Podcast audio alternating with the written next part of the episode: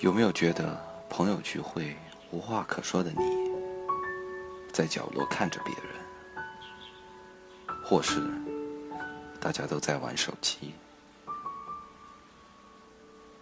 你有没有觉得和喜欢的妹纸或者男神单独相处时，找不到话题，急躁，却又不知道该怎么办？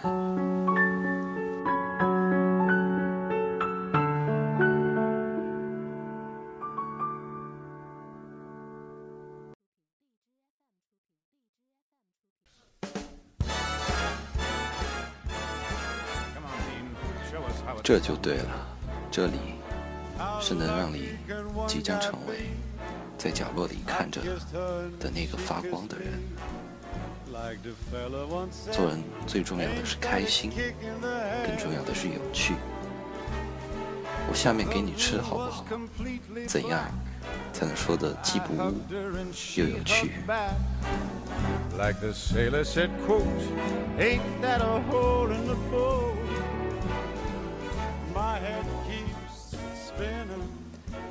？FM 幺二八七四八，Be a funny guy。下一个成为有趣的人的，一定是你。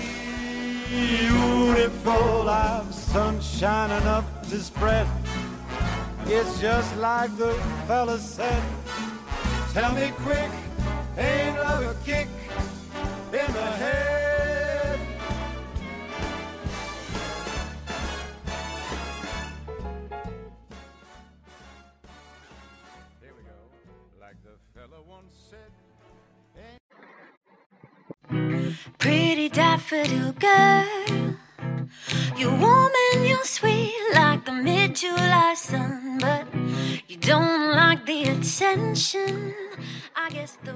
Hello，大家好，我是主有了一，又跟大家见面了，在这个周日，非常非常想念大家。周日就意味着我们的新坑必要放你盖，必要放你盖。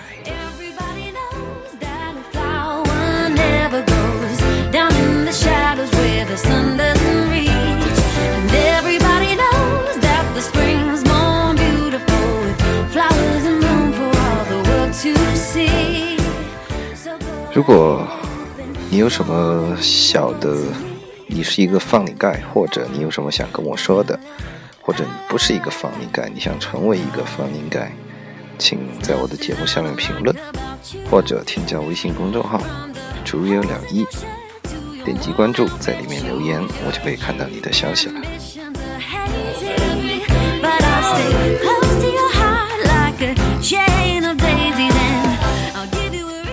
这里是 FM 幺二八七四八主有两一的频道，我是主有两一。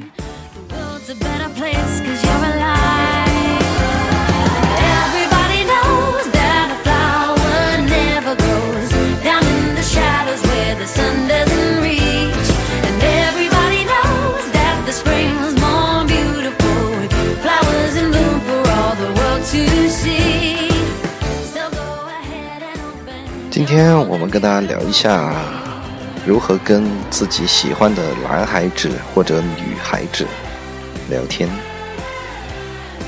大家应该有这样的情况吧，就是特别是宅男或者不太跟别人接触的那种内向的人，就看见自己的男神或者女神在那里，然后终于有一个很好的机会能独处，却不知道该聊什么。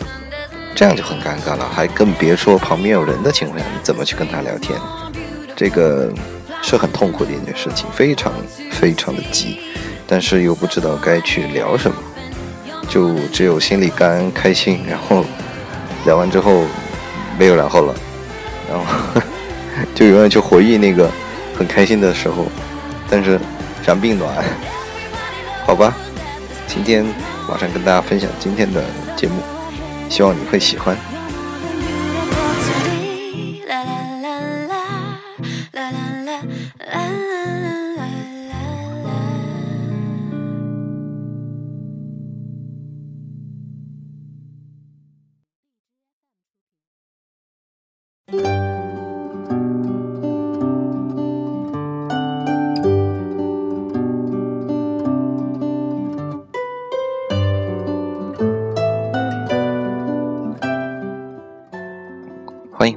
是主有两亿，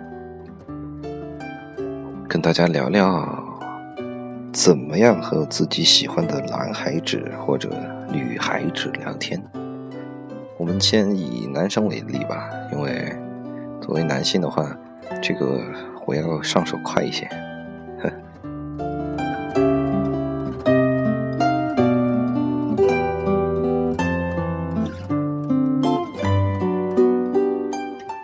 聊天的环境还是要和上一期方宁盖里面讲的一样，就是大家在正常情况下发音的话，能听见对方在说什么，那是最好的。太过小或者太过大声，都不是一个非常好的选择。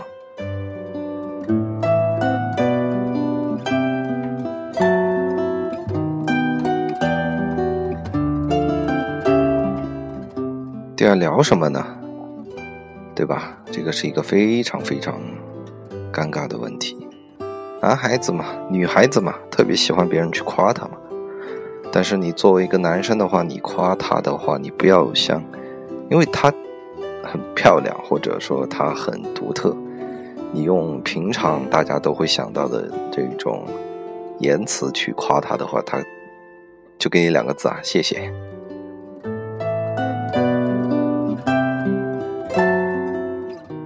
或者三个字喽，还可以，还行吧。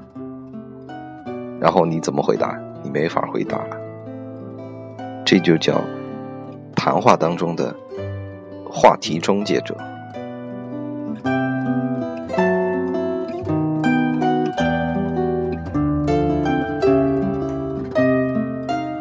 所以，怎么样跟女孩子聊天，能不能让她没法去终结呢？你要这样去，去，这是我个人经验了。我经常用这一招，比较好用了。套路都是套路，城市套路深，我要回农村。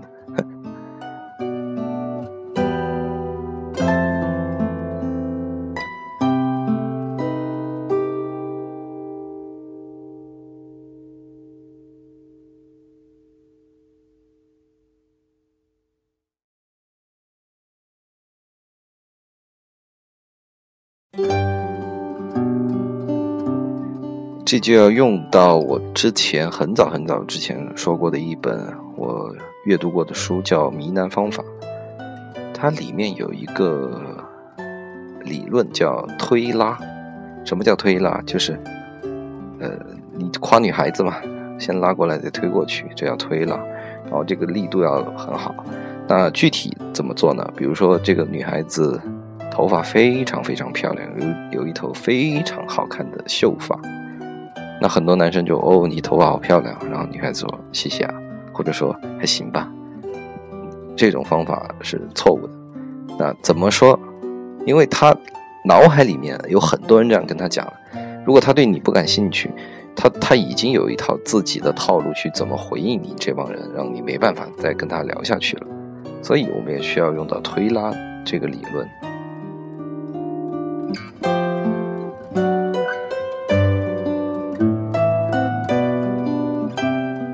最经常用的方法就是，哎呦，我觉得你的头发好漂亮啊，会不会是假的？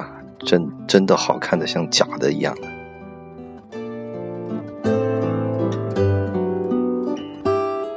然后，其实，在他的就是怎么说呢？就你把它想象成一个系统嘛，电脑系统，它平常都是那样处理、处理、处理信息的。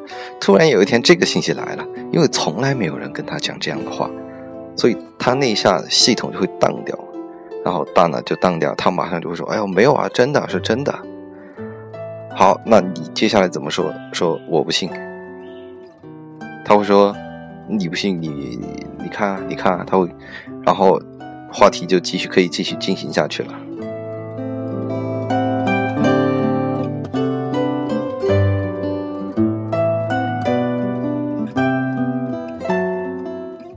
然后有些女孩子比较急躁一点，她就会说：“不行，你你摸摸看。”一般我的回答是：“我不摸，呃，不摸，摸了要负责的。”然后她就会会心一笑，然后接下来你就可以聊别的话题了。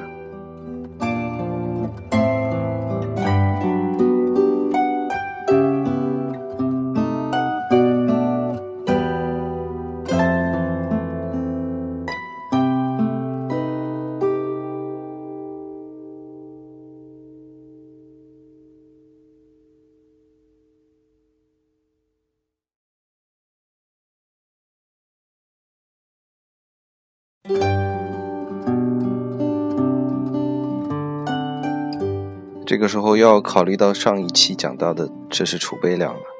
其实，在你跟他聊天的时候，你不要去聊太多你自己的世界，你也不要去揣测他的那他的世界，你要去引导他说出来他自己的世界，然后你就此来开展开来聊，或者比如说你们在一间咖啡馆里，你可以就咖啡馆的知识啊，或者一些文化跟他去聊，这个就是迷男方法里面有说的了，叫。这个展示高价值啊，其实展示高价值有很多方法。第一种最土的、最简单，这个简单粗暴的就是炫富了。你有钱，你有车，拿出来炫了，这样有好有坏了。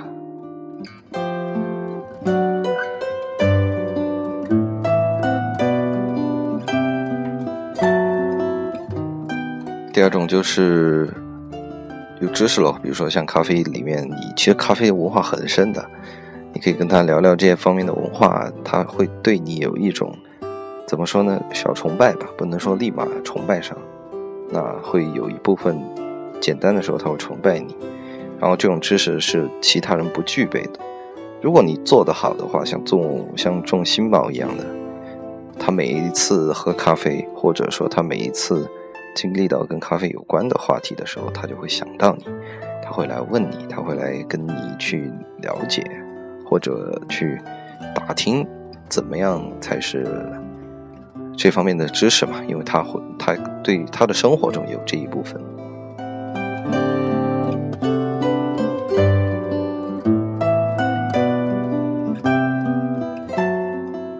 切记，千万不要和女孩子去聊什么。电视剧啊，电影啊，当然可以聊一些，就是因为我个人的经历是，如果跟女孩子聊电影或者电视剧，其实聊到大概十分钟左右就没得聊了。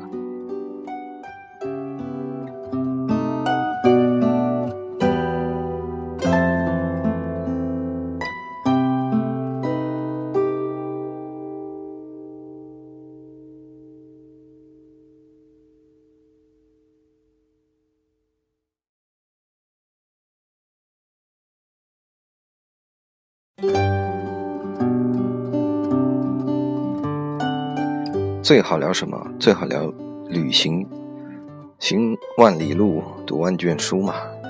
旅行其实，在旅行过程当中，其实会有发生很多有趣的事情。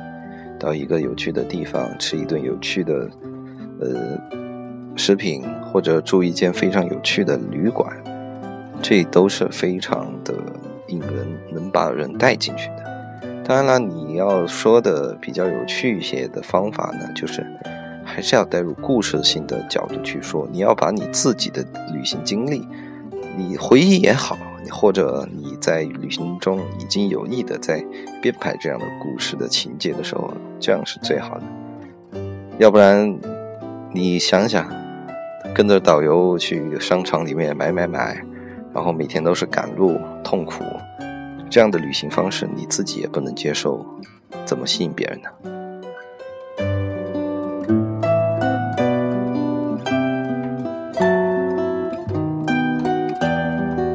那接下来一个套路呢，就是说，你比如说你旅行到一个城市，你觉得那个地方的菜比较好吃，然后恰好你你们两个所在的这个地方呢，又有一家这样的菜馆，啊，这个是之前要做的工作了。功课要做好，然后你接下来你想约他的话，你就说正好你的旅行经历他有非常感兴趣的话，那你你们就可以这样聊下去。那你要约他去或者之前嘛咖啡馆，他对咖啡很感兴趣，或者他对菜感兴趣，你就可以约他了。你就可以尝试约他下一次再见面怎么去约。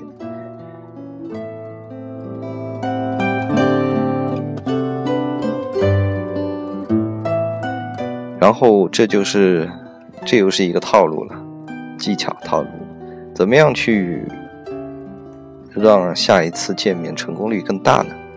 这需要这个知识是两本书吧，差不多理论。第一，第一个叫冷读术，第二个叫助推。如果说我这样问，哎，我们下次一起去另外一家咖啡店好吗？或者哎，我们一起去那家，这里刚好有一家那种餐馆，要不我们一起去好吗？因为你得到的回复有可能是 half and half 好啊，或者哎不太方便。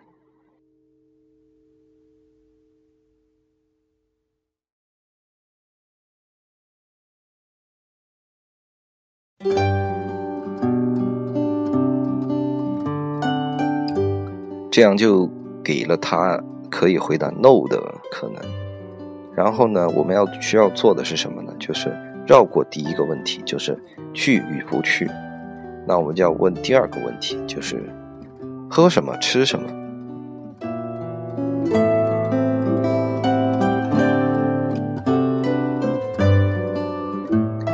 喝什么，吃什么，就是比如说，咖啡分冰滴或者手冲。那你就跟他聊聊聊聊聊聊得很好的时候，你就说：“哎，这里附近有家那个不错的咖啡馆，然后我也很熟悉，去过很多次，味道很不错。那找个机会我们去试试他的冰滴或者手冲怎么样？”然后其实正常人的话，他就会掉入你这个思维怪圈嘛，他就会说，他就会想一下：“哎，到底是冰滴好呢，还是手冲好呢？”他有可能会跳过第一个问题，去不去嘛？他会说：“哦，那好啊，那个那个好啊。”但是大家一定要记住啊，在当天最好是在当天就要把时间给确定好。如果时间第一天没确定好，那你第二次再通过电话联系的方式的成功率又会降低了。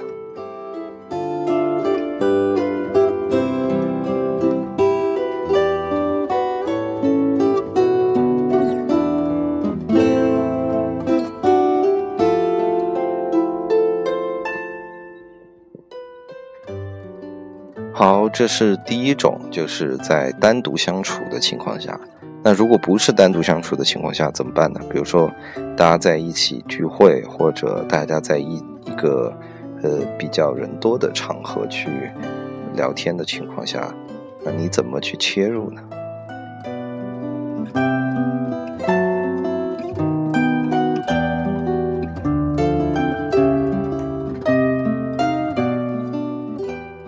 这个时候就有有一些麻烦，但是也是可以做到的。怎么做呢？比如说，他跟他的姐妹们在一起聊天，或者比较 happy 的时候，这个时候你要打入进去呢，很简单，就是先要找到其中他们的，你要记清楚，你先打入的不是他个人，而是他的周围的那些女生们。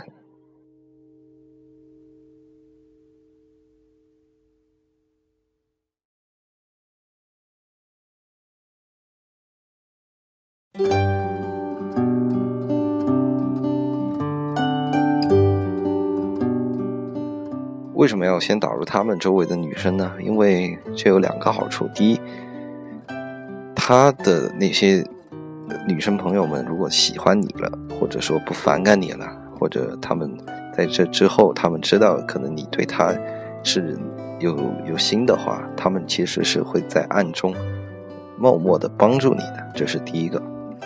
起码他不会说你坏话吧？那你成功的概率就会提高。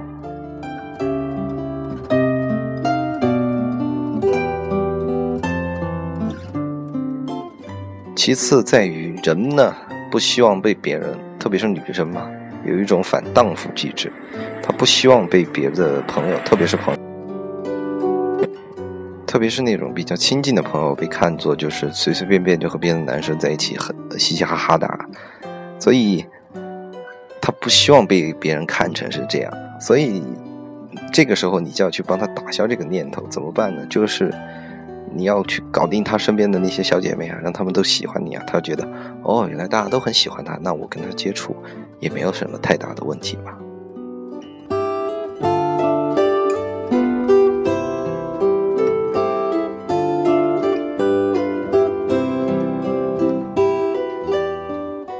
所以，当你做到这第一步之后，第一步可能很难啊，但我大概讲一下应该怎么做了。就如果姑娘们在一起聊天的话，然后你就突然进去，然后跟先跟周围的女孩子们聊聊聊，然后你要找一个很你很熟的那个女孩子啊。第一，她首先是在意愿上她是能帮助你的，然后通过这个女孩子去和别的女孩子也玩的比较不错，然后一开始先不要理她，你可以放出一些叫。测试测试吧，就是你展示完你的高价值之后，然后再用测试测试一下他，比如说请他帮你帮你拿一下东西啊，或者说那样，他有也许会做，也许不会做。如果他做了，那你就给他一些反馈，比如说，哎，你好像感觉你好像喜欢他，但是又好像有点冷漠的样子。如果他拒绝，那你就要进行下一步，就再一次做推了。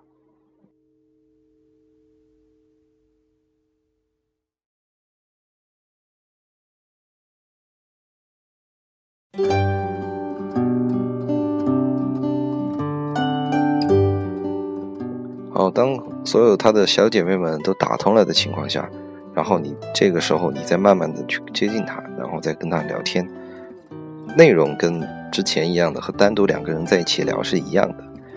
然后完成之后就可以约下一次了。这就是粗略的，今天很粗略的跟大家讲一下怎么样跟女孩子聊天。如果你想问的更具体，或者还有什么很好的方法的话，请在我节目下方评论，或者添加我的微信公众号跟我交流。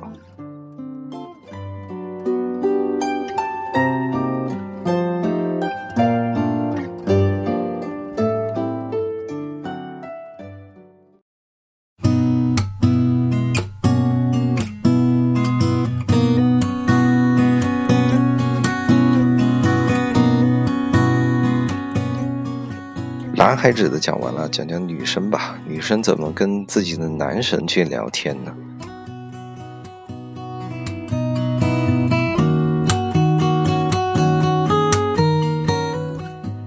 其实我作为男生来讲啊，我感觉有时候漂亮的女生其实跟我聊天聊的就主动来跟我聊天的话，其实聊的不是太愉快。因为怎么说呢？第一，我不是。可能第一我对他没什么感觉吧，第二就是他可能是被别人搭讪的次数多了，然后他享受的是一种别人或者说男生去主导他的聊天的这个环境，而不是说他去主导，所以我不主导的情况下，他也没办法，其实聊的情况就不是太好。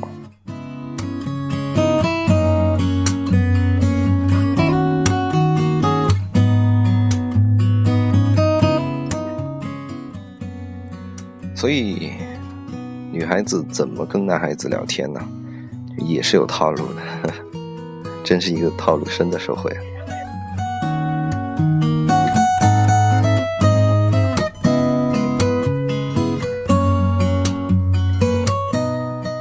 好，还是从单独在一起聊好了。比如说，你单独和男生在一起，你要跟他聊什么呢？其实，你不用想太多了。你只要，你只要有一种什么感觉呢？你也只要保持你对他的话题的一种认真，或者你对他话题的吸引。因为如果你喜欢他嘛，他即便聊得再无聊、再无趣，你也要装得很有趣、很很很感兴趣。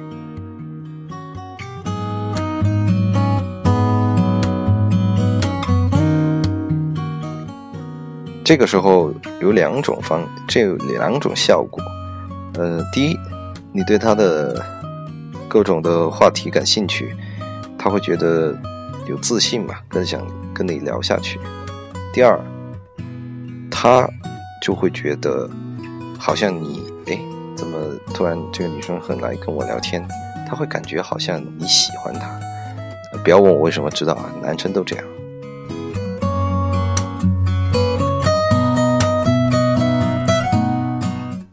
实每个人都很都希望喜欢自己的人很多，但是你千万千万千万记住，千万不要让他知道你是对他有好感或者喜欢他。男生的话，如果一旦知道，那你就是万丈深渊了，因为他就会，我也不知道这是不是男生的诟病啊。反正他觉得女生喜欢他，他就会有一种拿女生当但那个小猫抓住的耗子，耗耗子也不吃你，反正就玩死你。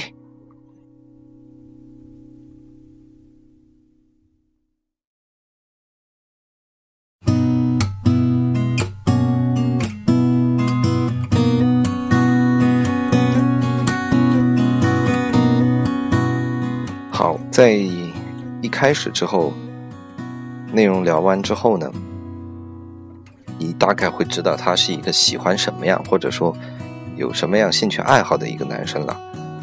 之后还是一样，重心毛怎么重？比如说这个男生喜欢看书，你就跟他说：“哎，你这么喜欢看书，我也很喜欢，但是我没有这么好的对书的理解，或者说挑书的能力。”那希望你在以后看到一本好书的时候，能跟我分享一下好吗？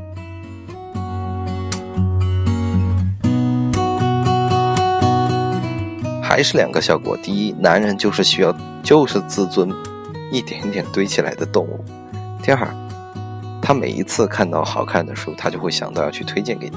这个时候一样的，他就会很多情况下会想到你，不知不觉。其实他内心是会有变化的。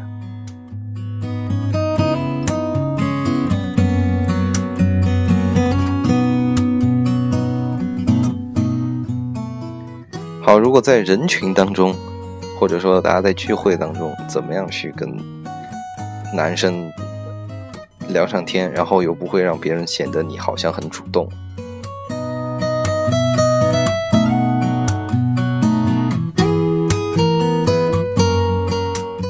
介于我个人实在是对女生的心理不是太懂啊，就是怎么样才能让看起来不是太主动啊，或者女生不一定能接受啊。如果有在收听我节目的女生的话，如果我说的不对的地方，请你在节目下方或者来找我，我们来指正一下。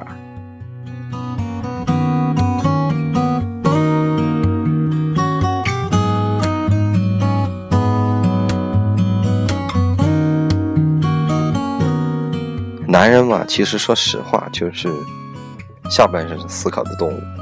男人对于你的喜欢程度呢，我们首先要讲一下一个前提吧，就是我是基因学决定的人，所以我一直认为男性和女性的需求在于哪个地方呢？第一，男性的需求是繁衍、繁殖，女性的需求是生存。所以，我们很多人去怪女生拜金，喜欢有钱人，怎么样都好了，没错啊，这是他的基因驱使的，因为他觉得有在现代社会的决定情况下，他觉得跟有钱或者有权的人在一起，他能想到更好的生活，他能不会不会受到伤害啊，就远古时期一样的，为什么要找强壮的雄性？因为他不会受到伤害啊，他会活下来啊，男性的。基因要求就是繁繁衍繁殖啊，所以为什么重男轻女思想在呢？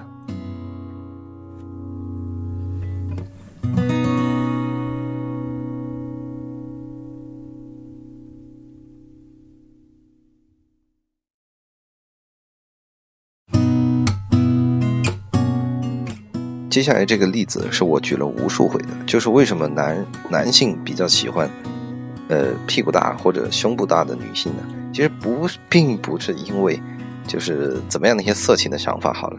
其实他在最远古的基因里面，他想的是，因为屁股大好生养嘛，这个我们都理解。因为胸部大，你会有更多的奶水，能养活自己的孩子。所以人类其实虽然发展了这么多年，我们身上的那些远古的基因，其实一直是在影响着我们的，只是我们不知道罢了。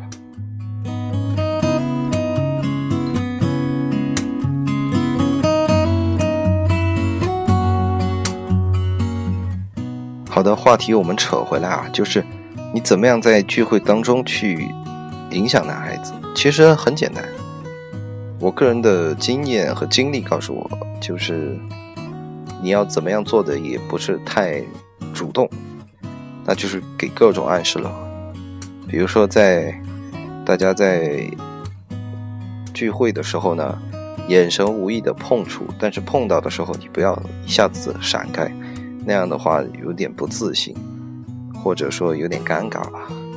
然后你碰到的话，你就你自己默念啊，两秒或者三秒，然后微微一笑，好，OK，然后继续做自己的事情，慢慢的把眼光移开。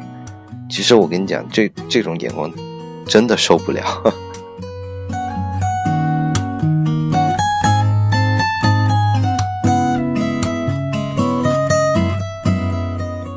或者你知道他好像在看你的时候呢，你就，呃，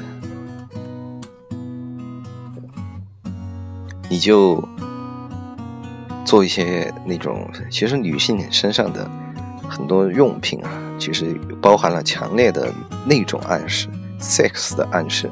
比如说口红为什么做成柱状的，其实这都是暗示。那你可以在他那个时候，呃。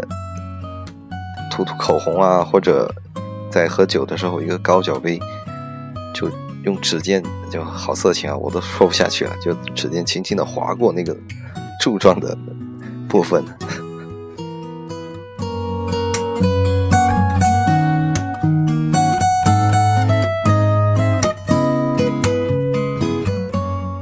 这些需要大量练习啊，怎么样去做的刚刚好，又不是太色情，但是意思又到了。这个是需要多次多次练习的，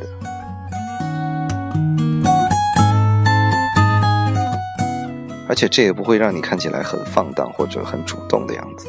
其实你不要看他好像感觉没什么，但是其实他的潜意识已经在疯狂的在通知他，就这个啦，就是这个啦，就是这个人了。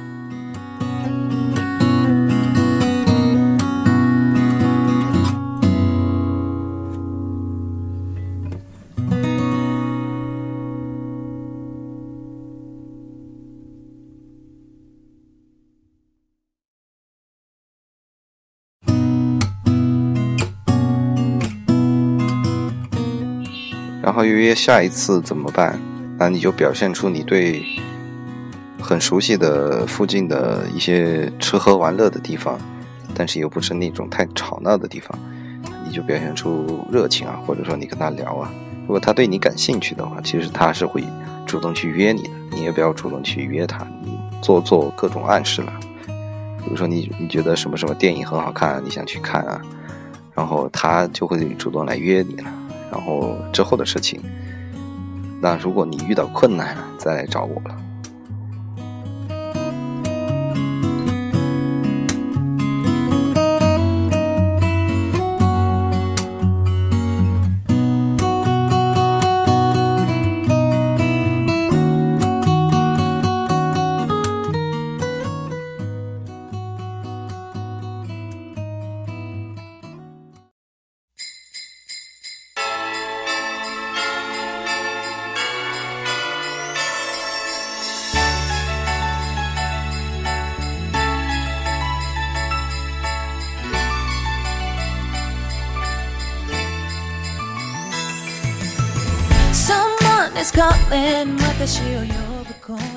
好的，今天的节目分享就是这些。但是我要提醒大家的一点呢，就是这一些东西，我跟大家说的所有的东西，都是大多数情况下，不是所有的情况都适用。而且你一定要形成自己的套路，形成自己的东西，根据自己的实际情况去运用，不要就是可能我说的。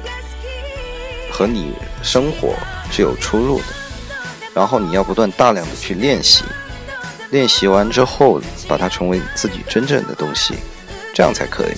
不然的话，你遇到那个场合的时候，你不可能来听听我的节目啊，或者去看看方法，啊这个会对你的这个影响是非常深的。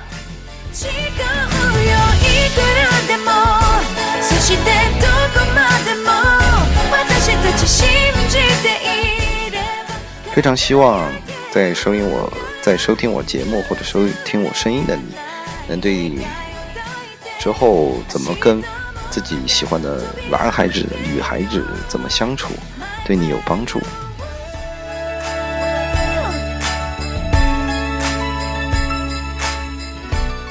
如果你对这个东西今天分享的东西还有疑问，或者想跟我讨论的，请在我的节目下面评论，或者添加我的微信公众号。如果你喜欢我的分享的话，请点击订阅按钮。感谢你的收听。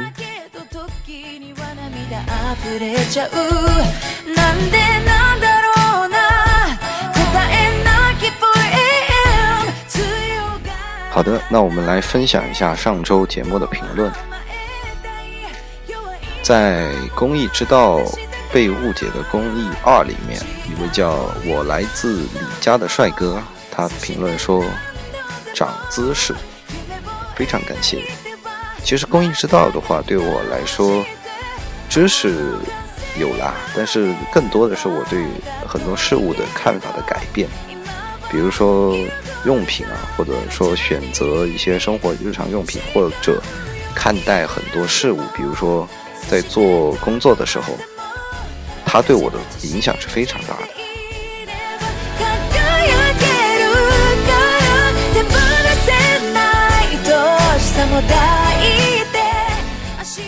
在《比亚方丁盖如何在聚会中受人关注》中，有一位朋友叫 LPF 六三幺，好像水群啊。他的评论是：先下载，下班回去听。非常感谢。希望我的比亚方应该对你们都有帮助。好的，今天节目所有分享就是这些，希望你会喜欢。再见。